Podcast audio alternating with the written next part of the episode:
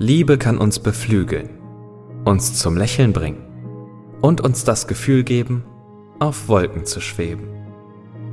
Doch manchmal nimmt die Liebe auch eine düstere Wendung und verwandelt sich in eine unheimliche Besessenheit. Die Grenze zwischen Verliebtheit und Besessenheit ist oft verschwommen. Was als romantische Schwärmerei beginnt, kann sich schnell in eine bedrohliche Besessenheit verwandeln, die das Leben aller Beteiligten auf den Kopf stellt.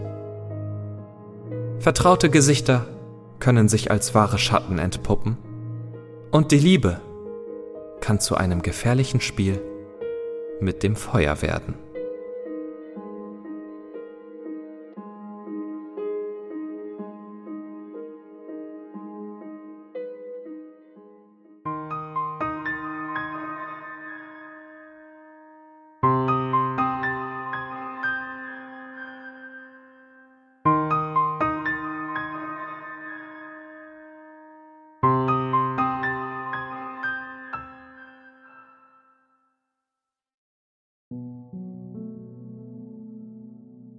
Ich bin in sie verliebt.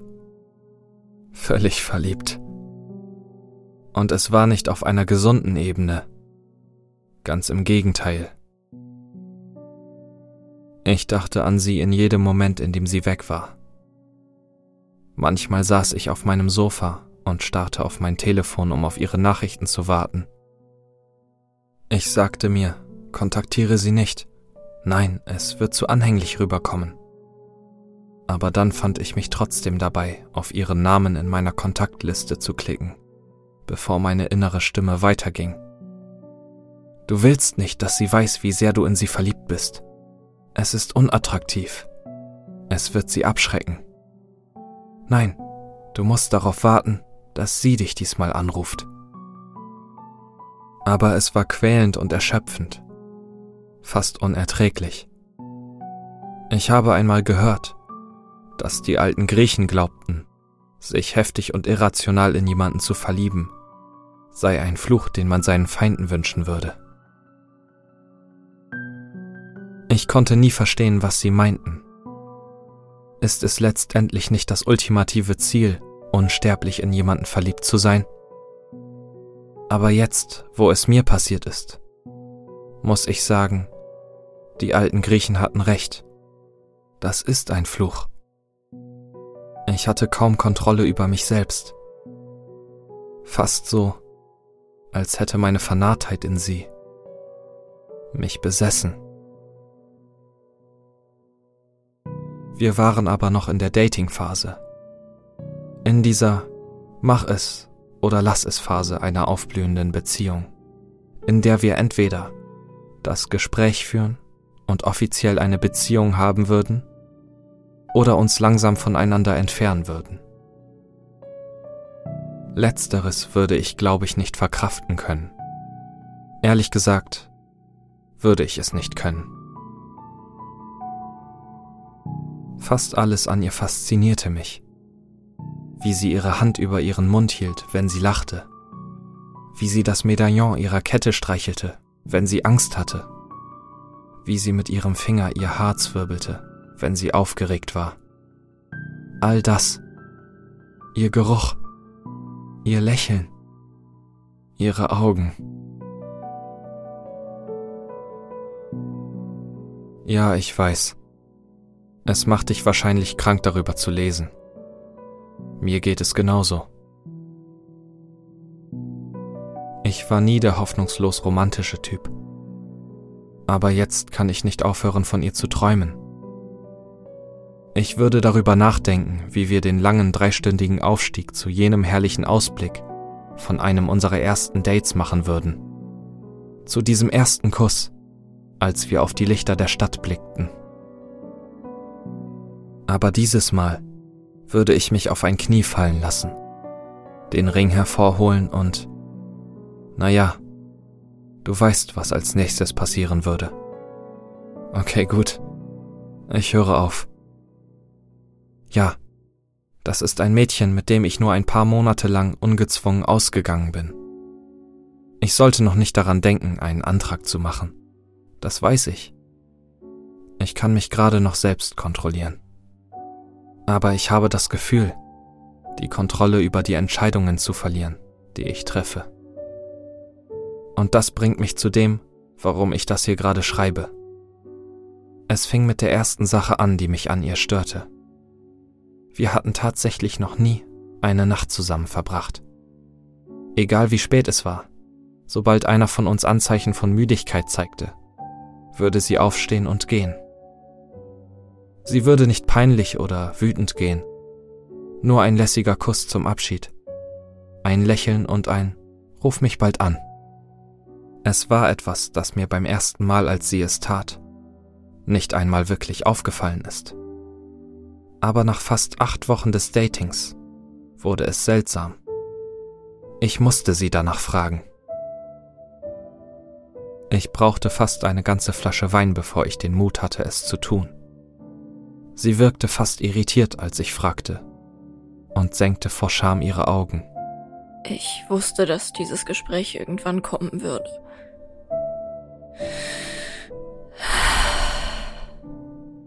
In letzter Zeit. Ich habe angefangen, im Schlaf zu reden. Es heißt Somniloquie. Ich habe es nachgeschlagen. Ich zuckte mit den Schultern und lachte laut.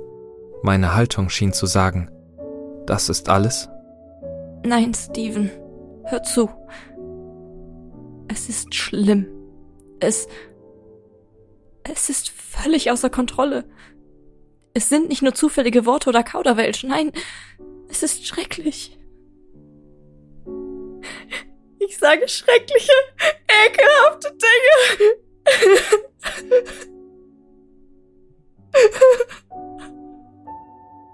Sie fing an schwer zu atmen und zu weinen. Ich näherte mich ihr und hielt sie.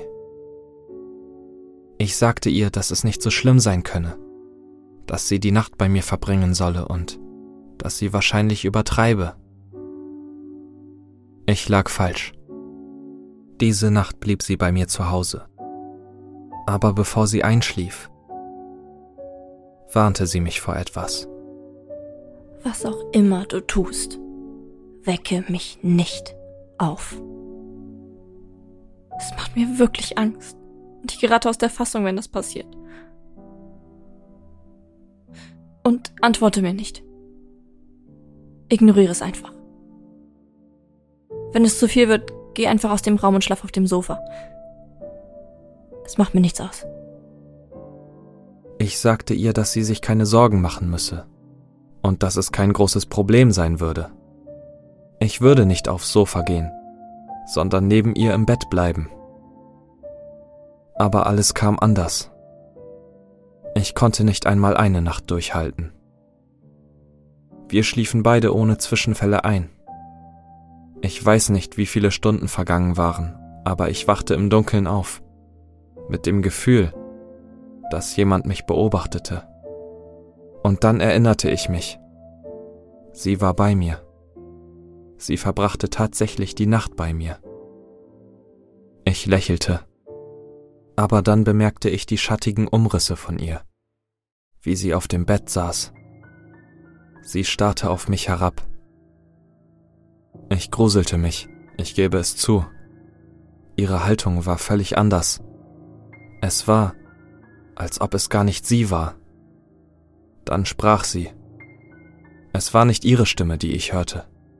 Sie war viel tiefer und heiser, wie aus einem Horrorfilm. Ich werde dir die Haut von den Knochen kauen. Ich erstarrte. Zunächst sah ich nur weiterhin zu ihr. Das war überhaupt nicht das, was ich erwartet hatte. Ich dachte, es würde eher wie das Tourette-Syndrom dargestellt werden. Nur zufällige Schimpfwörter und Schreie. Ich dachte mir ehrlich gesagt, was werde ich tun, wenn sie mich jetzt angreift? Was, wenn sie wirklich versucht, mir die Haut von den Knochen zu kauen? Aber dann legte sie sich einfach wieder hin und schlief wieder ein. Ich hatte Angst, aber ich versuchte mich wieder hinzulegen und sie zu ignorieren. Aber ich hatte Schwierigkeiten damit. Ich konnte nicht einmal meine Augen schließen, ohne zu denken.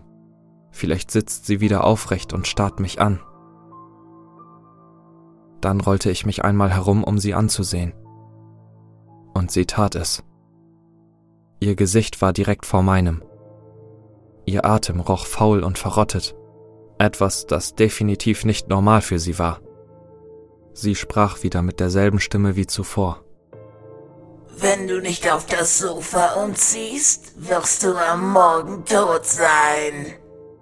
Das war es für mich. Ich setzte mich in einem Moment auf und ging ins Wohnzimmer. Sie machte irgendwelche keuchenden Geräusche, als ich ging. Ich glaube, es sollte Lachen sein. Ich lag auf dem Sofa, aber würde nicht wieder einschlafen können. Ich war viel zu erschüttert. Ich starrte aus dem Fenster, in der Hoffnung, die ersten Anzeichen des Sonnenaufgangs zu sehen. Und dann hörte ich etwas aus dem Schlafzimmer. Steven! Ich lauschte. Und dann hörte ich es wieder. Steven! Es war dieselbe, tiefe und heisere Stimme. Es klang wie eine Hexe. Zunächst versuchte ich es zu ignorieren. Aber dann ging es weiter. Ich weiß, dass du mich hören kannst, Steven. Du bist jetzt wach? Warum kommst du nicht zurück ins Schlafzimmer? Oder vielleicht siehst du es vor, wenn ich zu dir komme. Ich sagte immer noch nichts. Die Stimme klang kaum menschlich. Sie erwähnte vorher, dass ich nicht antworten sollte. Aber ich hörte zu.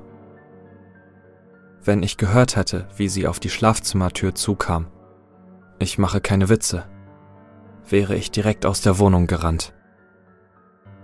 Aber sie hatte mich gebeten, nicht auf ihr Schlafreden zu reagieren. Also tat ich es nicht. Und dann hörte ich sie wieder.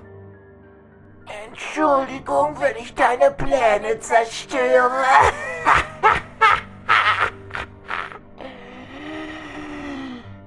Ihr beide habt eigentlich geplant, wieder diesen Weg zu gehen. Sie fing an zu erzählen. Ich war nicht einmal annähernd darauf vorbereitet, was sie als nächstes sagen würde. Ihr werdet beide so müde sein, wenn ihr oben angekommen seid. Ihr werdet über die Stadt schauen. Dann wirst du auf ein Knie gehen und den Ring hervorholen.